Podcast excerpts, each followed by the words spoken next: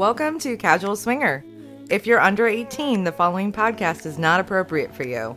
The subjects and language are for mature audiences only. If you're not mature in nature, just make sure you're old enough to vote. We don't take ourselves seriously, ever. No guarantee is given regarding the accuracy of any opinions or statements made on this podcast, our website, or our blog. It's all in fun, folks. This isn't Dr. Phil. Now, consider yourself, the listener, properly advised.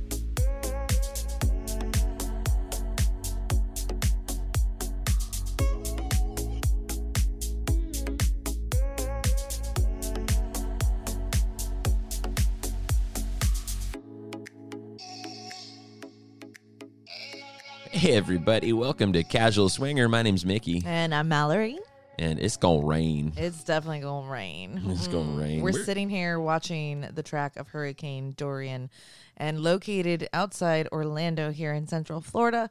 We're still holding our breath a little bit, and our heart goes out to those folks down in the Caribbean, specifically the Bahamas, right now. Yeah, they're getting hammered as we record this right now. So it's a Sunday afternoon, and, and we thought, you know what, we got some time, so let's uh, sit down and, and put this thing together. There's hurricane parties going on Yeah, all I- over the damn place. There is. I mean, I only came out of my pillow fort to record this. I'm going immediately back as soon as we're finished. You know, I saw a meme. Uh, what was it yesterday? And it was like the Spartans, you know, like the 300, and it's Floridians during a hurricane. and then it was like the Monty Python, like goofy ass, like you know, army men hiding in a in a in a trench Yeah. for Floridians if it's under 60 degrees. Yeah. we party right up until the line of imminent danger. right? Like you're gonna die. Okay, Yeah. I'll go hide. Yeah. Uh, but you know, we've uh, we've got a really really cool episode for these guys today. We do. Um, and again, I apologize for going rogue on you. We got to talk with Susan Wright of NCSF. Um, and typically we have like our cadence and we and we stay incommunicado when we're talking to these people and we're interviewing. And I was just so I want to say starstruck and captivated. Um Enraptured. eh, raptured. Yeah, enraptured. um, I just went rogue. She did, eh, but I liked it because I really love that she had things to say that really resonated with you, which I love. So, Susan Wright is the chairperson of the National Coalition for Sexual Freedom, and we talked with her today about some of the things they've been up to, what's going on in Fort Wayne, Indiana, or was going on anyway. Um, we had a lot of Yeah. cool conversation with her, so I think you guys are going to love it. And we called this episode in her honor, and this is uh, this was a, a cool little addition from Mallory. Give me freedom and, And. Give me sex. so Wasn't that from like Braveheart? Like no, he No? just screamed freedom like an asshole and killed okay. freedom, and then he got his balls cut off. I don't want anybody to cut my balls off. I'm a big. No, fan. I like them. They're would- very tasty. I'd like to keep them, but you know, speaking of Braveheart and oppression and freedom, right? So, ca- Casual Toys has been taking a beating here lately. Dude, like literally, fuck the patriarchy. I'm so over this bullshit that we've been trying to go through, which ironically kind of started that the tip of the iceberg for us in what led us to this conversation with Susan. Yeah. I mean, we we we saw these folks um at Naughty N'awlins, right? Out in the out in the wilds talking with them, you know, finding out what they do because that was the first time I had ever been exposed and I felt like I'd been living under a rock. Yeah, well, me too. I mean, I just I remember the girl with purple hair, and I was like, okay, there's another chick with purple hair. Welcome yeah, to yeah, men. yeah. Yeah, yeah, and it's like Kira, and I was like, okay, purple hair, cool. Yeah. And then we realized the huge job those folks have, and of course yeah. the folks from the Champagne Club were there, and I didn't really think anything of it. I'm like, yay, another swinger club. But then, you know, in my mind, when I started seeing all the troubles we were dealing with with casual toys, and the family values driven old fart white guy patriarchy that we've been dealing with. By the way, I'm gonna be an old white guy at some point. I won't like me either then. Yeah. and I won't let you have the kind of hypocrisy and, you know, quote unquote, one version of morality for all. Right. Yeah, my Um, version's your version. No. Jeez Louise. It's just, it's just silly. It's absolutely silly. And I was dumbfounded that this still happens in this day and age. Oh, yeah. So let's just talk casual toys for a hot second. This is not an ad for casual toys, by the way. This is the bullshit we deal with. So we get questions from prospective customers on our little chat bot, and they're like, hey, where are the, you know, flesh colored dildos, for example? I can't find a dildo with balls and a suction cup on your website. Why not? Because we're not allowed to carry it. No, because it looks like a real penis and that is bad. That is dirty and not allowed. It's fucking ridiculous. What about what about um not allowed? It's fucking ridiculous. What about what about nice little flogger or maybe some fuzzy handcuffs? No, we're not allowed to No. sell BDSM items. I can't sell a flogger. I can't sell fuzzy handcuffs. We can't sell a a uh, harness of any kind. Yeah, because they're they they that takes us into um too high of a risk. Yeah, that's high risk. Like we're we're selling opioids or something. You guys like sex a little too much. it's ridiculous. And So- this looks like it's for more than just, you know, a middle aged white guy. Apparently, I can't. I can sell Smurf dick. I can sell Hulk dick, but I can't sell a white dick. yes. I don't get it. Yeah, if there, here's the trick, it can't be Fucking flesh silly. colored. It can be blue, purple. It can be green. It can be yellow. But you know what? It can also be black. They don't think black is a flesh color. Oh, so now they're racist on top now of they're all. racist assholes on top of being Motherfuckers. sexually oppressive. Um, so it's the credit card processors that are keeping us from doing that sort of thing. Did you know we can't sell vaginas, honey, unless they're made by Fleshlight? yes. Yeah. That's which is obviously like hilarious. I'm like, who put that lobbyist in Yeah, that in guy the should- needs a raise. because a fleshlight definitely looks like you know the mold of a vagina with some lips and sometimes a little hair on there, Mm-hmm. and that one's allowed.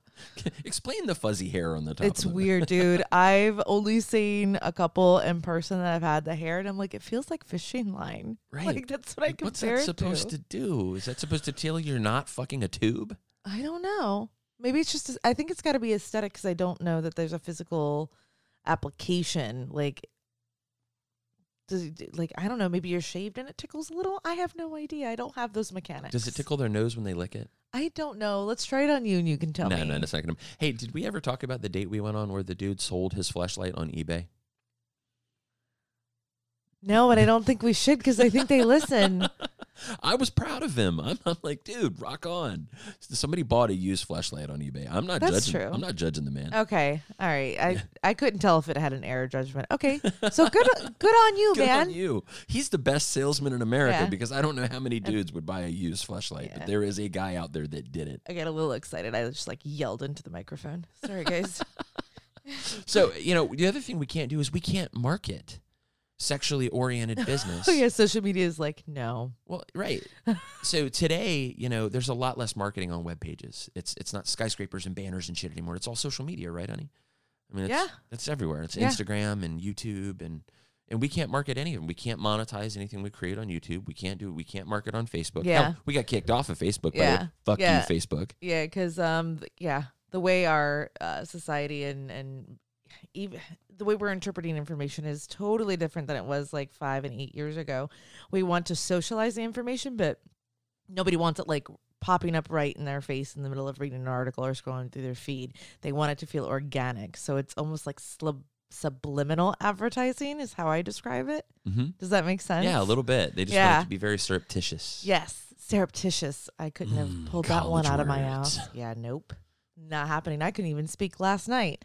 I was using words incorrectly. Like by the sixth one, I was like, "These motherfuckers know what I'm talking about." Just wave it off. It's fine. By the way, we got we got hurricane drunk last night, folks. It was fun. We had some folks over and, and did that sort of thing. But you know, and the, I guess the last thing that, that I wanted to throw out about oppression is no one will take our money. No, PayPal doesn't want it. Clover doesn't want it. like Square I didn't wipe my it. vagina with it. Like it's not dirty. I, I'd take it if you wiped your vagina with it. I like I'm your not vagina. putting money in my pussy. Okay, can I just my Gross. face? Germs. germs. I have germs. So yeah, we're considered high risk by our credit card processor, and that's why there's a lot of weird, you know, stuff missing from our site. We have 29 pages of lube. That's fine, but Yes. we, can't have a flesh colored dick. so speaking of oppression, it was really great. Honestly, um, I feel empowered, inspired. Um, you know, after our conversation with Susan, I, I love what these guys are doing. I would personally love to work with them more um, in our, you know, podcast life as well as our personal life.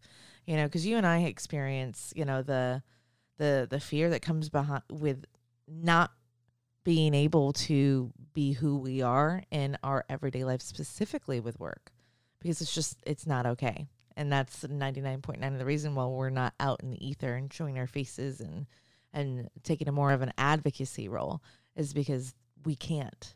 Yeah. Our livelihood depends on it.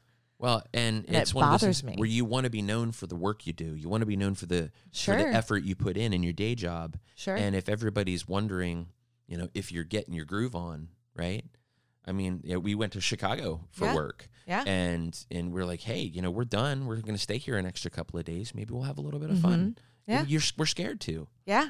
You know, yeah, I had to. It was really difficult because there were a lot of stragglers um, from you know my neck of the woods as far as you know the professional side of things that were still hanging around, and ooh man, it was just cutting it a little close for me because I I- don't want to be discriminated against, and I don't want to put my job on the line. yeah, and have to defend Mhm. you know i mean uh, your honor my honor right? I mean it, to to have somebody and you know in the past in my past life i've had people call me out and and say you know what kind of person are you to let your wife do something Yeah. like that? Well you just told me everything about you by the way you said that. I don't Yeah. let her do a fucking thing. Yeah, I, you know, and it's I use I've been confronted twice so far in the last 2 years and I took it as an opportunity to educate them on who I am um, as a person as a whole that that's just a facet of my life and realistically it's none of their business but since they wanted to open the dialogue I, I was happy to but I also had to ask for their confidence.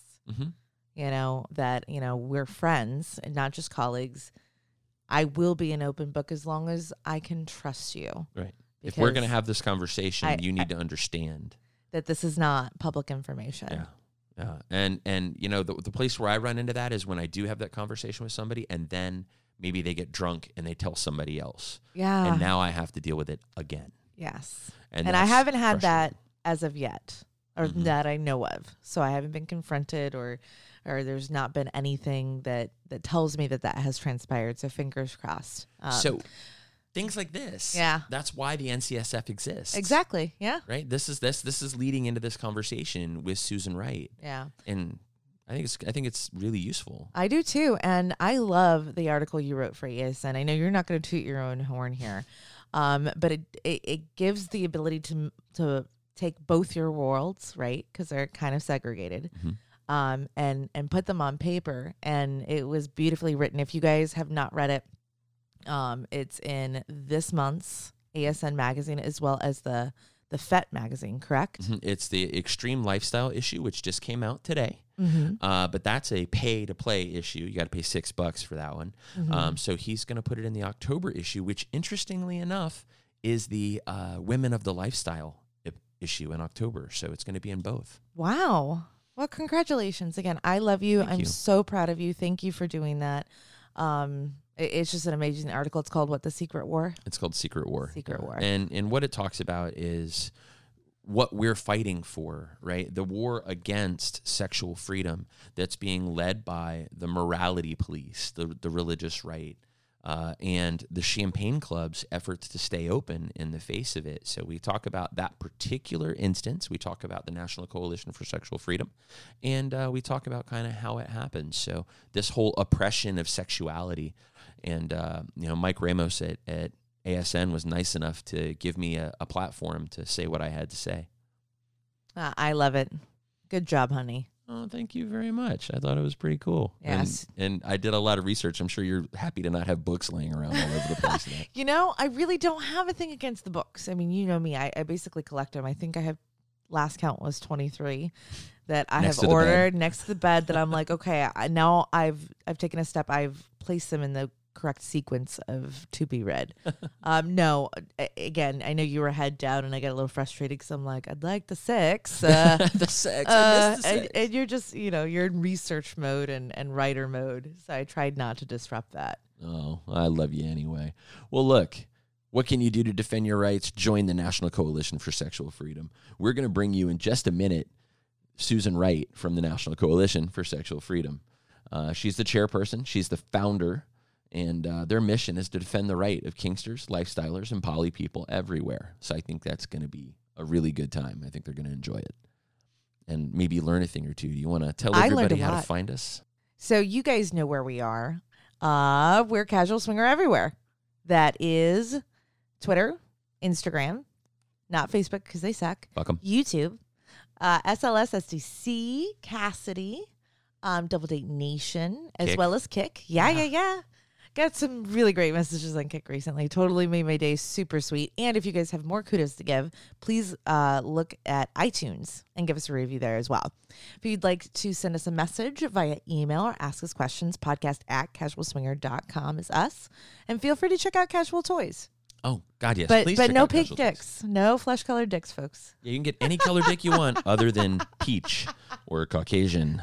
But yeah, check out Casual Toys. And hey, if you want a code for Casual Toys, uh, let's see. How about let's throw some love to the pineapples today? Our Oh, friends yeah. are having a pineapple party on September 6th in Jacksonville. So that's their monthly party in Jacksonville. That's the pineapples. And the code for pineapples, if you want to go on Casual Toys, is pineapple. So if you type that. Shocker. Yeah, I know, shocker, right? I, should, I could have come up with something better. The fruit that eats you back. But hey, if you would like if you would like to check it out, you get a 20% off coupon from Casual Toys. Ladies and gentlemen, enjoy this interview with Susan Wright from the NCSF. We'll be right back with you in just a second. You've been listening to Casual Swinger.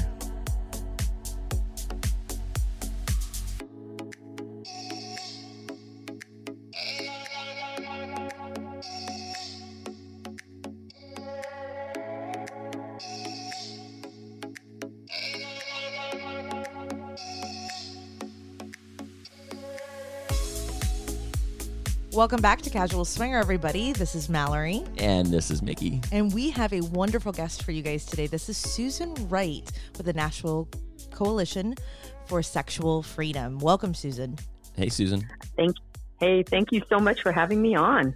Oh, we're excited to have you on. You guys' work is is legendary for us. The more I learn about NCSF, the more excited I get. And Mallory and I have been talking about about you guys and the things you're doing in the country for the last like month and a half. Yeah. Yeah, you guys have been pretty busy.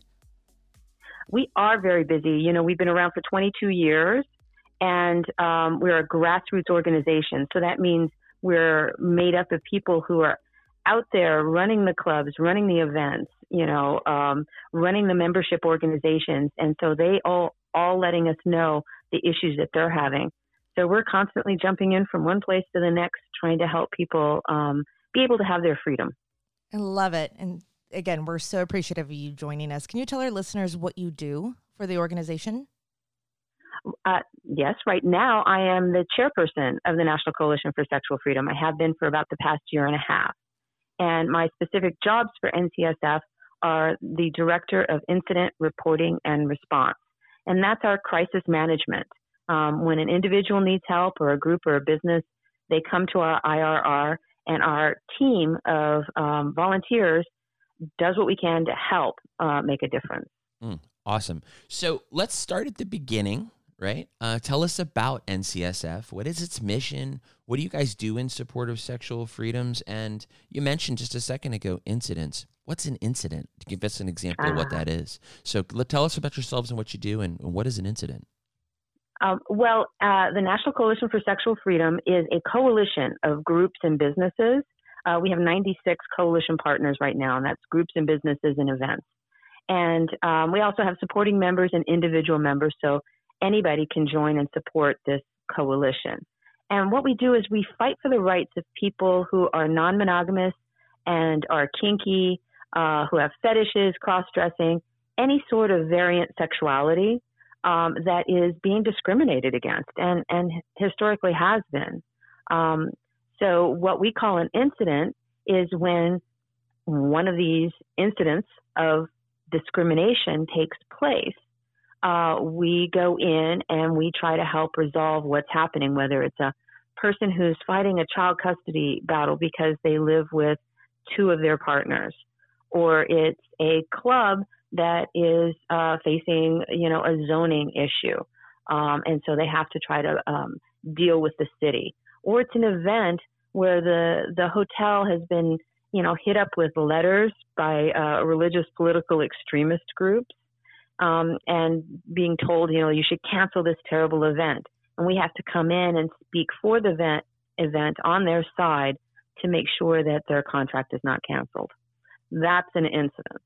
Got it. Thank you for clarifying that. So, since we're t- already talking about incidents, Um, I was on your website and I was looking at the reports on statistics that you guys had going back to 2014. For example, there was 184, and then let's jump to 2016 at 109. But in 2018, there were 279 uh, reports and requests. Can you talk a little bit about why the increase? Yes, um, it's very important to note because we track everything that's happening so we can let the communities know um, hey, these are the trends. And what you picked up on is a very important trend.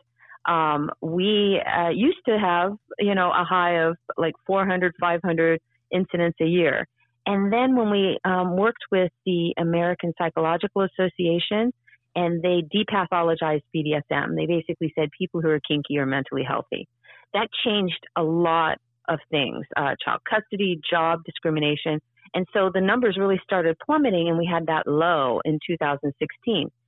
Um, and then suddenly, uh, in August, September of, of um, 2016, things started going back up again. We started seeing a lot more discrimination by hotels against events, um, by these uh, political groups, these religious extremist political groups, um, being more active and trying, like Pixels Not Porn, targeting certain events. It just was an upsurge. And this year we're on track to do even more. Um, it looks like the numbers are, are trending towards 300 and above. So this really just shows us that discrimination is on the rise in the past few years. And um, as far as we can tell, it's it's the rhetoric of us versus them that seeps into the social discourse when people start drawing walls and saying, no, we're protecting folk like this, but not folk like that. Um, we're, you know, we're, we're variant, you know, we're the ones that people are going to look at and go, oh, they're different from us. We're going to discriminate against them. So we have to work much harder nowadays than we did several years ago to help people. I believe it. I, I, I definitely do. There's this um, subconscious fear of the unknown or what people don't understand. And I think that's one of the, personally, I think the, one of the leading causes of that type of discrimination is either a lack of understanding or acceptance, right? Um, I think so. Yeah, it's like ignorance. Um, it's not like people are evil or, uh, you know, bad intentions. I think they all think that they have um, the best intentions to try to help other people, but they don't know um, what it is that you're talking about, especially when it comes to these kinds of communities. The fact that we're educational communities, the fact that we're we're gathering places for peers, like-minded people to come together. The fact that we have to be able to talk about these things so that we can learn how to talk to our partners. Um, so yeah. yeah. And I just learned something you mentioned, like in these court cases, that um, what was it the uh, the American Association of Psychologists or Psychiatrists I can't remember exactly what you said but they deemed kink mentally healthy and literally my face dropped like whoa that that was an issue they they oh, thought yeah. they weren't mentally we are not mentally sound wow it's crazy And no that's why people's kids got taken away from them in 2008 when this was still happening uh, we had 124 parents come to us for help because their child custody had been threatened just because they were kinky. You know, the attorneys were taking wow. this DSM manual and flipping it over in court and pointing to this very confused text that started out with spanking and ended up with like, you know, murder, uh, like one paragraph and was like, ooh, the slippery slope. And it says here if you have one paraphilia, you might have another one, which means that you could be a pedophile, so we have to take your kids away. They're watching way too much Criminal Minds, awful. I think. Yeah, they really are. You watch too much Criminal Minds. But so let me get this straight because this is, and, and, and we're definitely uh, off text here, and, and I'm fine with it because I love this conversation. But, you know, there have been cases in, in the case of LGBT where, you know, transsexuals were identified as having body dysmorphia and and that they were actually there's something wrong with their brain and that's how they were categorized for a very long time. That's that, that that's not a mistaken identity. It's not a different identity. They actually were told they had an issue. Are we saying that psychologists in some places of this country actually assign or used to assign kink as some sort of mental disorder? Yes. That's, exactly what was happening. Right? That's just my I I I can't wrap my head around it in this moment. I mean, that's just yeah. that's utterly maddening. And you know, kink goes way beyond just kink, right? Kink can be lifestyle swinging. It can be polyamory. Uh, there's a yeah. lot of things. No, it there. really is kind of like an umbrella. But you know, our numbers last year, we had um, only 20 parents come to us for help, even though the discrimination is up. And that's actually kind of gone up in the past few years. It really dipped down and then went back up a little bit. And we're seeing almost as many cases um, regarding non monogamy as we are kink now but it's much harder for family courts to discriminate against um, people just because they're kinky um, after the APA came out with this. But we're still now we're we're seeing problems with non-monogamy. So. Hmm. So you guys aren't just involved in public matters and, and things like clubs or public policy.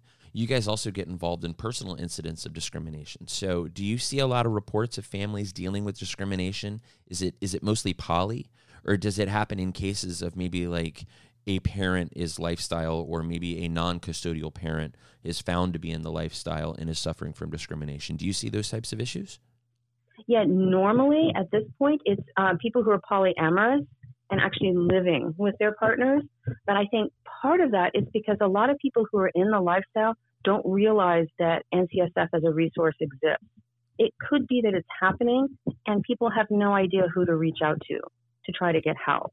And so that's one reason I mention it because we really want your listeners to know and to spread the word. If you hear somebody's having a problem with this, and it's typically in a divorce case um, uh, where you know one parent wants to try to get custody, um, and we have seen issues with you know job discrimination around the lifestyle, but not so much uh, child custody issues.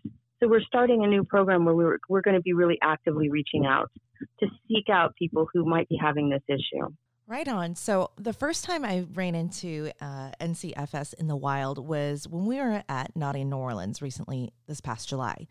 So, how is the organization kind of disseminating or socializing their presence out here to the ether so that people can find them? Are you guys doing other events? Is there like social media marketing that you guys are doing? How are you how are you trying to get the word out? You've been around for 22 years, but it feels it sounds like a lot of people that may need you don't know you're there. Right. Well, um, within the kink community, we're extremely well known just because there's a lot of regular conferences that we can go to. We hit probably 60 conferences a year. Nice. As well as, yeah, as well as doing um, individual workshops.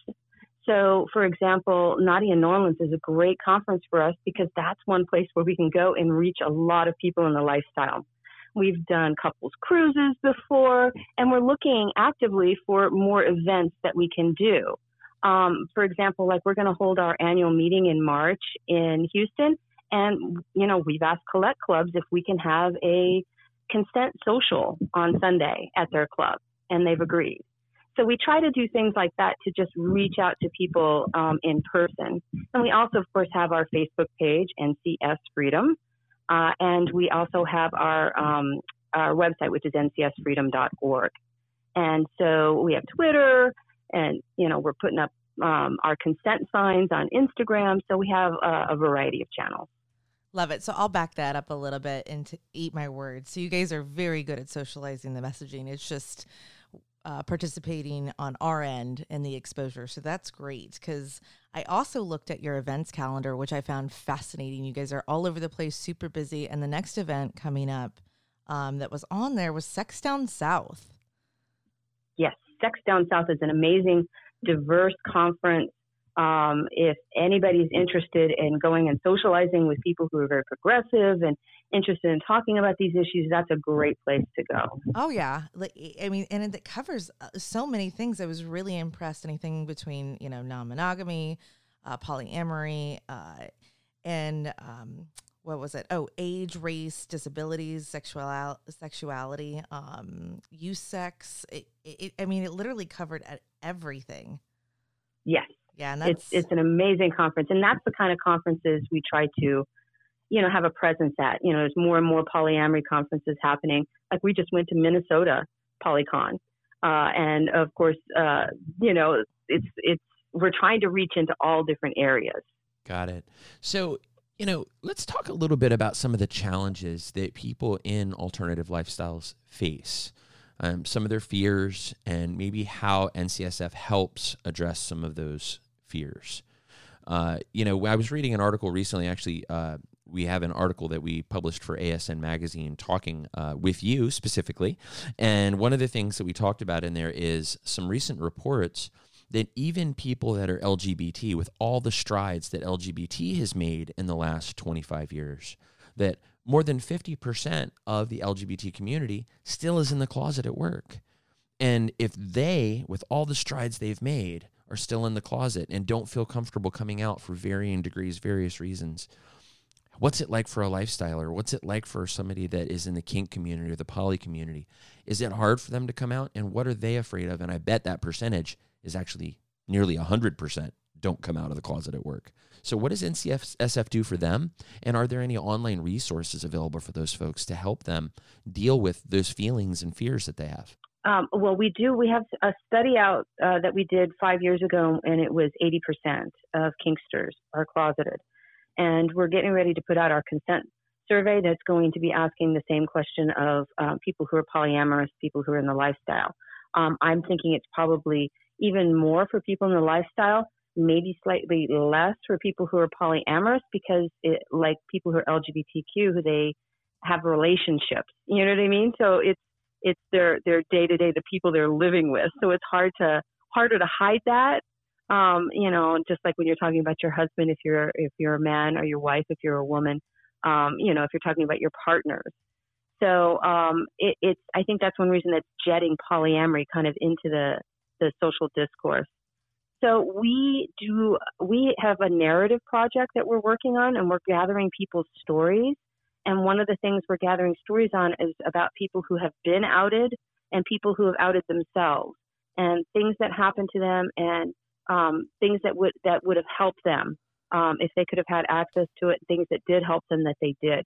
And we're having um, a team right now analyze these very long stories to find commonality so we can put that out as a resource to people because it is becoming much more of an issue.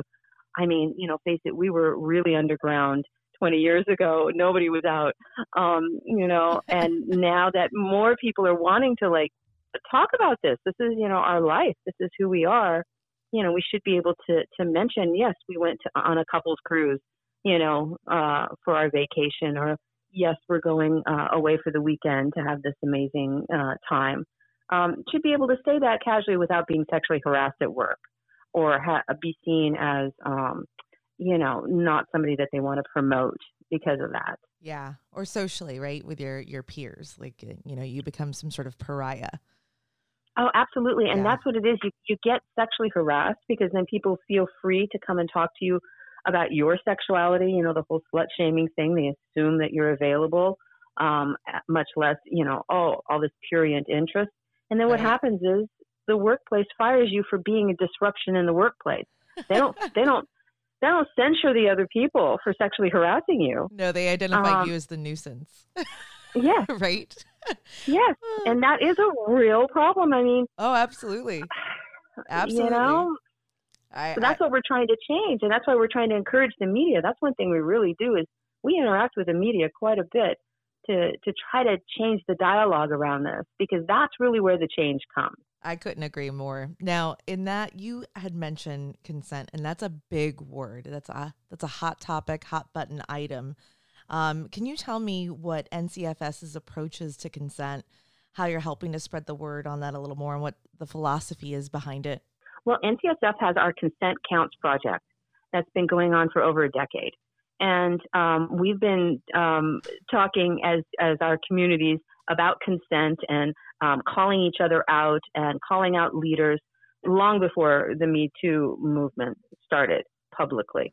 Um, so NCSF has gone back to uh, the communities to find out what is your definition of consent, um, to find out, um, you know, it's not black and white. I mean, there's all sorts of gray areas of like coercion. When is something coercive? When is something manipulative? Um, when is somebody in a sound mind or not? Um, you know, how much does drugs or alcohol play into when you can consent or not?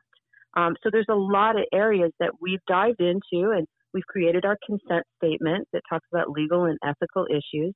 We go out and we do consciousness raisings about consent. Often at these um, conferences where we're at, we're doing a consent discussion where we all sit in a circle and we talk about consent and we get this feedback from people about what they need.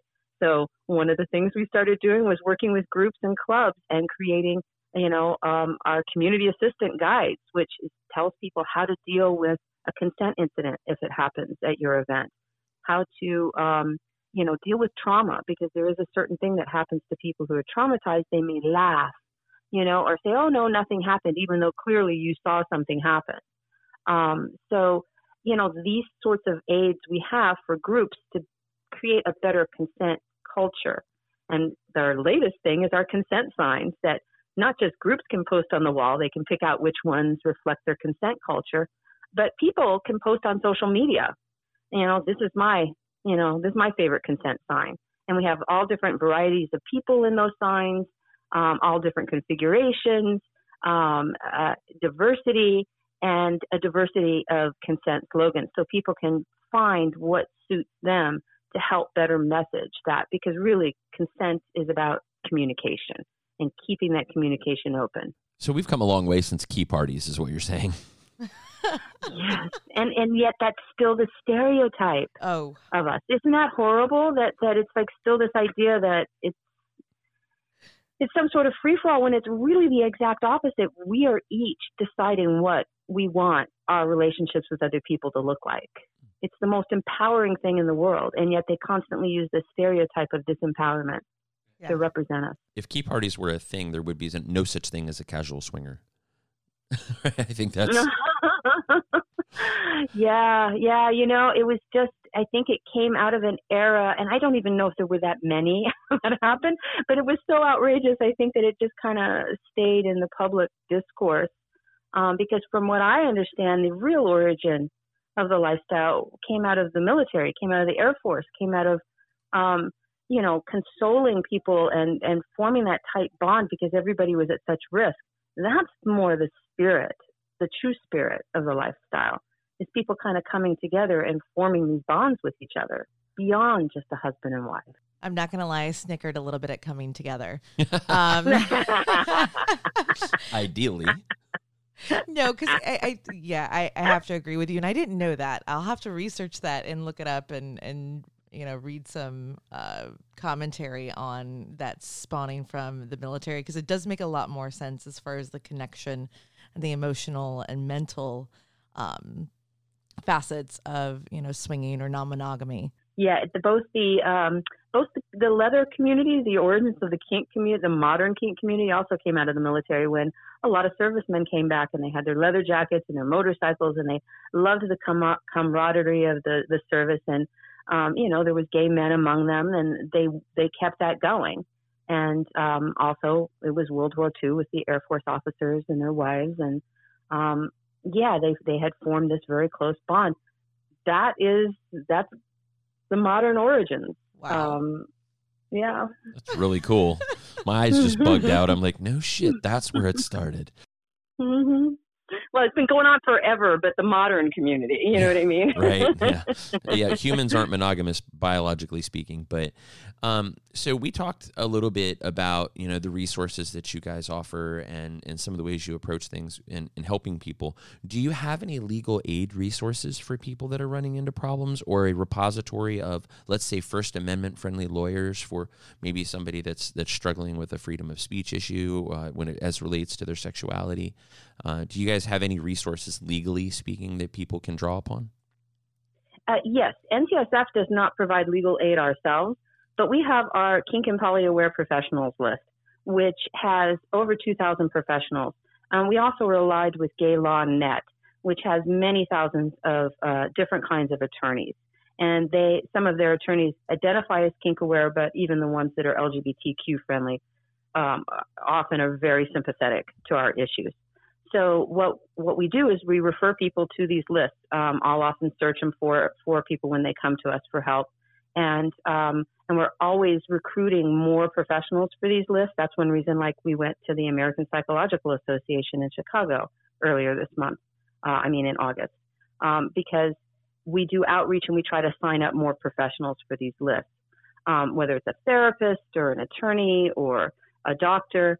So um, that's a resource that people need to know about because often, if you do get into trouble, you really want an attorney that is knowledgeable about our communities and sympathetic to our communities. You do not want to have to be trying to explain, uh, you know, who you are and what you were doing to your attorney who's sitting there like looking like, you know, a blank wall at you. You want your attorney to be your defender and um, be able to be articulate articulate in defending you and your case. That's awesome. We actually um, we did an episode, and this has nothing to do with legal stuff, but in talking about like what happens. Um, I believe it was the STD STI episode where we had a doctor and a therapist on that are lifestylers because it, it's a lot easier to talk about those things once they already understand and, and have the the background and the firsthand experience is almost invaluable. Now, me locally where I live, like I I don't have a doctor that you know I could have like looked into and say, you know, okay, I don't have to explain non-monogamy to them. I may have to, you know, have that dialogue and if they have a personal objection to it, then I'm just going to have to, you know, move on you know, and find someone who is not opposed and won't lecture me in all the, you know, rights and wrongs of my my choices in my lifestyle. Because I've run into that before. So it's great that that that's a resource that people can look to when they're looking for legal aid. Even though you guys don't provide it directly you give them the ability to find it. Right. We're ncsf is a networker. We really try to bring people together with the people that they need. And um, we try to make those connections. And we look outward from the communities. We really try to educate outward and we also try to look back at the communities and educate people in our communities about what they need to know to interface with the mainstream without being discriminated against. Man, love it. Love it. Now, I haven't met you face to face, but I can tell in our short conversation that you're very knowledgeable, you're dedicated, and you're passionate about working with the organization. Can you tell me how long you've been with them overall and why you decided to become part of NCSF? Well, I actually founded NCSF. Um, I founded NCSF because I was working on a project in the mid 90s um, for the National Organization for Women. I was going around the country uh, to regional uh, conferences and you know local chapters, and we were trying to get them to rescind their anti-BDSM policy. Um, their anti-BDSM policy equated you know power exchange with you know reinforcing the patriarchy and so I did this for several years. And as I was doing this, I kept on getting women coming up to me and saying, you know, I've been discriminated. I lost my job. I've been sexually harassed. I, I lost child custody because I am kinky. And so I had made all these, you know, connections around the country. Um, so I just started gathering groups up and said, we really need to have a coalition because the groups couldn't deal with this. They were too busy educating and holding parties and you know, doing the stuff that needed to be done to keep the community going. So um, I really kind of just kind of dragged the first five groups together, and it's grown from the five groups. They picked it up and ran with it, and you know, it's 96, um, 96 coalition partners. And you know, I've never actually been in charge of NCSF. It's really kind of funny.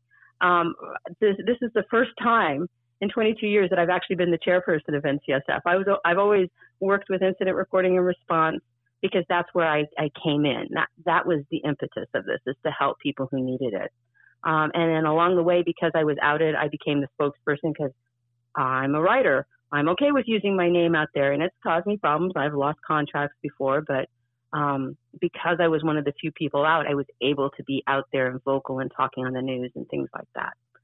So that's been kind of my journey through NCSF. Wow. That's awesome. I'm awestruck. Yeah. Speechless. You, you know, it's funny. You brought up the ban on BDSM, and, and I laugh about that because we talked about it during the intro here today.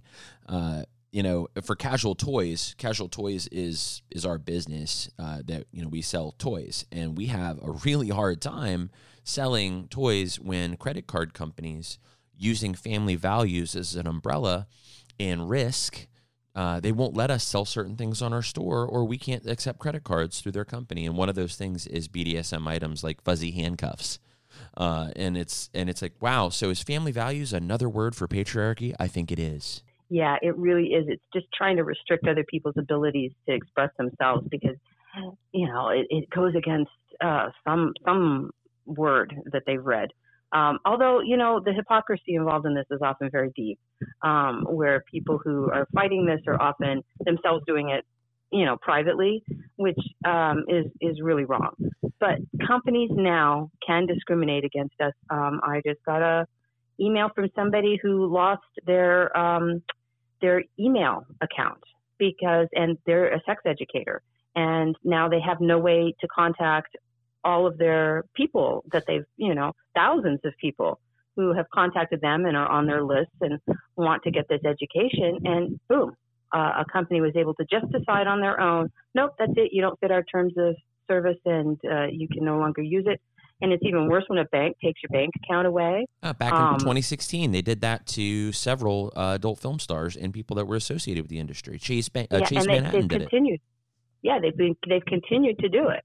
Um, NCSF, when we filed our amicus brief uh, against the FOSTA SESTA law, um, we really kind of summed up different, you know, people who've come to us and said this has been a problem. We sum that up, real people who are being affected adversely by this this law because it's not just trying to stop sex trafficking; it's trying to stop um, prostitution, any form of sex for sale, including legal stuff like cam work and adult entertainment.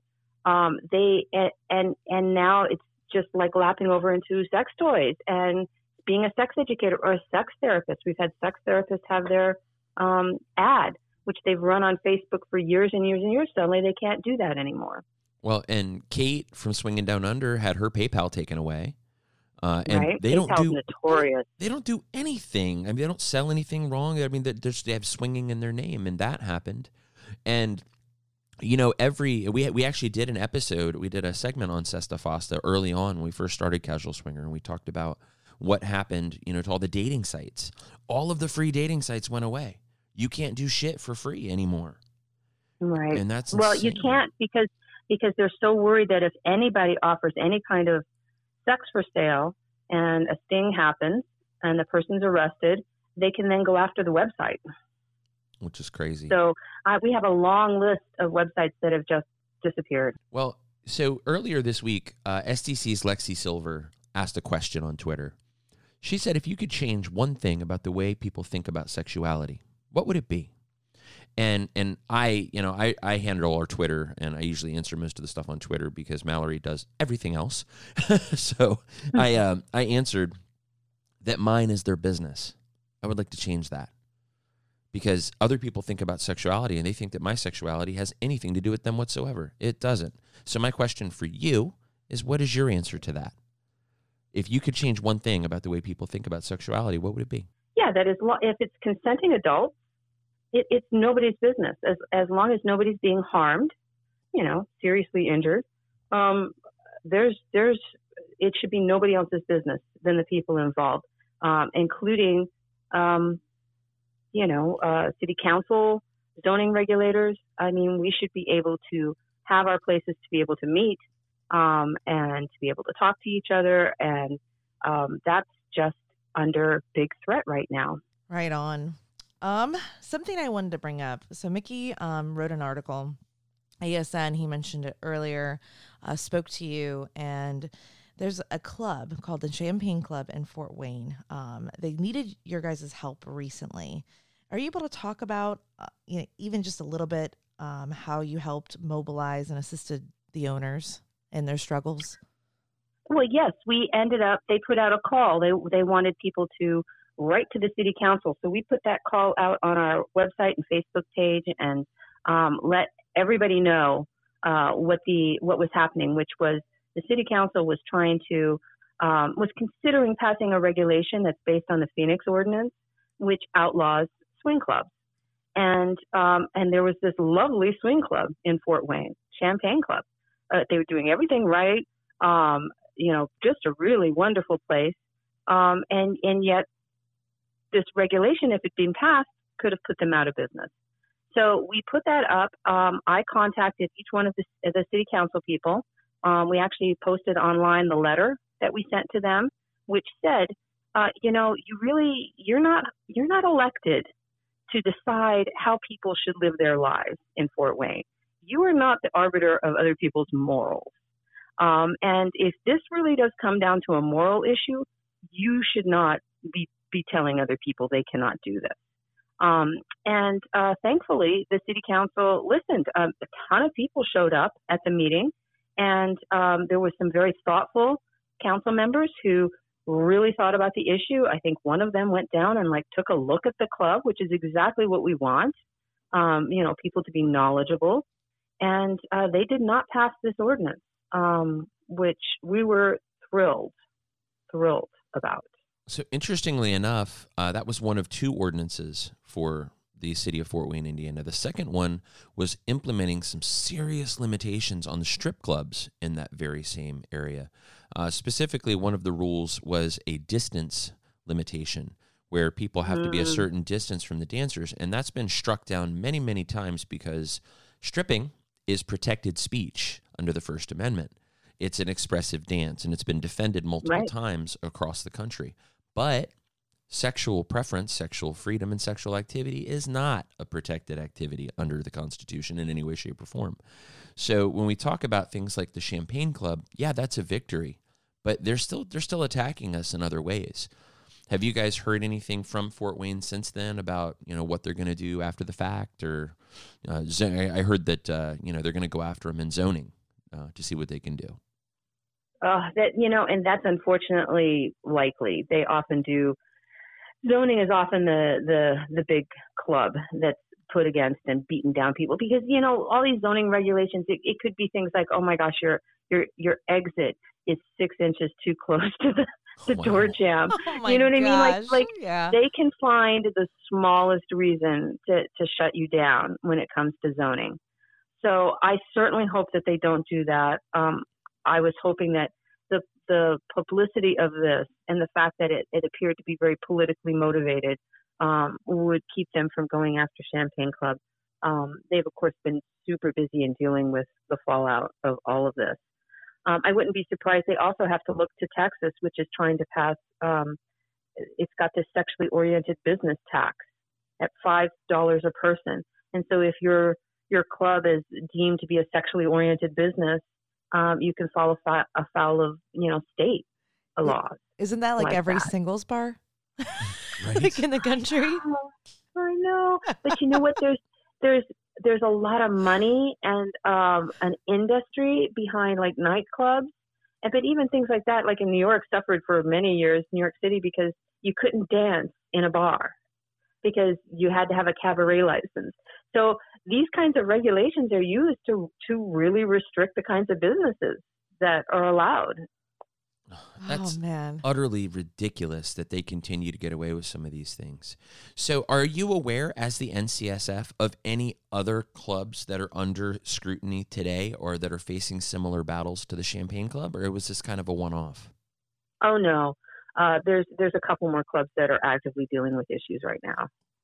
So, um, and it's pretty ongoing. I actually have a list of events that are dealing with hotels as well, because hotels have, have historically been a very safe place for us to produce events, um, and uh, they're being pressured more and more by these groups.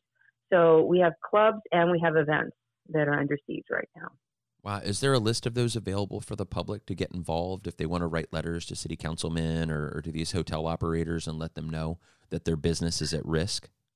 And nothing right now. A lot of times these have to try to like work behind the scenes to resolve things. The Champagne Club was a very um, unique situation in that we were able to like raise awareness right before, and it was like a week before the meeting. Um, you know, it happened fast. Um, and so that's when we really put the public call out. And so when we do that, it's so important for people to respond and so important for people to show up because it was the bodies in the in the at the meeting. It was the letters that they got um, that really helped kind of turn the tide on that. Gotcha. So if we want to tell our listeners how to help NCSF, um, the co- coalition and supporting members, there's that option. There's donors. Uh, what are the difference between them, and how do they do either? Well, you can certainly join as an individual member for twenty five dollars any kind of uh, business or um, event or club can um, or nonprofit group can join as a coalition partner. That's $100. Uh, you get listed on our website and you vote in our board. Um, you decide what projects and programs we're working on. And we also have supporting memberships, which is $100, and you also get listed on our website, but you don't have the responsibilities. Um, we love it when people hold fundraisers for us because if you hold a fundraiser, even if it's just passing a hat and you say a few words about NCSF, that helps raise awareness. 100% of our, our money comes from memberships and donations, whether it's from a fundraiser or from an individual. We do have a foundation, so it's uh, tax deductible, so people can make a donation to us. It's our Institute for 21st Century Relationships. Um, is our, our NCSF Foundation, yes. So, um, but we love it when people do fundraisers for us. Um, we don't have any paid staff, so all of the money that comes to NCSF goes into our advocacy efforts. Um, that's how we're able to go to all these conferences and the APA, which we were the only sexually oriented booth at the APA, and it was crowded. There were so many people trying to get information, um, and it shows the lack of education that's being done. Wow. So spending that money to go do that to create the guidelines for um, you know, we were handing out our brand new guidelines uh, that we created with the APA's Division 44 Task Force on Consensual Non-Monogamy, and it's guidelines for therapists on how to treat um, people who are non-monogamous, so that you won't be discriminated against. So that's the sort of thing that we spend our money doing. Bless you all. My goodness. it is something. I mean, it, it just looking at it, the massive work you have in front of you uh, is probably very daunting, but you guys should also look behind you and see all the good you've done already. Be proud of yourselves. Well, it's very true. We are a coalition. We are so much stronger working with all of these hundreds of people. I mean, we have 30 regular volunteers. And then, like I say, 96 coalition partners. Those people are all actively involved. It just shows the power of a collective. Mm, wow. All right. Well, let's, uh, you know, this has been a really entertaining 45 minutes for us. And I think, and, and more importantly, there's a lot of information here and resources available to everybody because of the things you do. So before we let you go, uh, why don't you tell our listeners how to find the NCSF and how to request assistance should they need it? Fill them in, and this is your opportunity, right? Advertise. well, we are ncsfreedom.org. Uh, that is our website. And on our website, we have under our programs our consent counts program. We have our incident reporting and response. On our front page, we have a big button that says Get Help Now. So you can just click that and fill out our form, and somebody will be back to you, usually within 24 hours, um, but at the most 48 hours. Uh, we try to help people right away because usually they, they really need to have that support uh, right away. We're also on Facebook. It's NCS Freedom or you can just look up National Coalition for Sexual Freedom and definitely follow us because we put media updates up there about um, mentions of kink and non-monogamy in the media. Uh, so that's very interesting, as well as our call to action, like we did with the Champagne Club. And uh, we're National Coalition for Sexual Freedom on Instagram, and we're NCSF on Twitter. Whew, that was mouthful. Awesome. Well, thank you for all that you do, all that you have done for being here with us today and exposing, you know, maybe a, a listener two or 20 that, that could use your help. So we're. Well, thank you so much. It really is very helpful for us to be able to reach out to people this way. Oh, the pleasure is definitely all ours. Oh, 100%. So, uh, Mallory, you want to tell everybody how to find us, and we will let the beautiful Miss Wright go. Yeah, these guys know where we are. We're Casual Swinger everywhere, folks. That's Twitter, Instagram, YouTube, SLS, SDC. Kasidie, and Double Date Nation. If you'd like to reach out to us, please hit us up podcast at casualswinger.com. And I think that's it, right? yeah, I think that's most of it, right? I had a brain Leave us a review on iTunes. Come talk to us, whatever. Ladies and gentlemen, this has been Miss Wright from the National Coalition from for Sexual Freedom. See, I can't even get it right, but thank you so much for joining us. And ladies and gentlemen, you've been listening to Casual Swinger.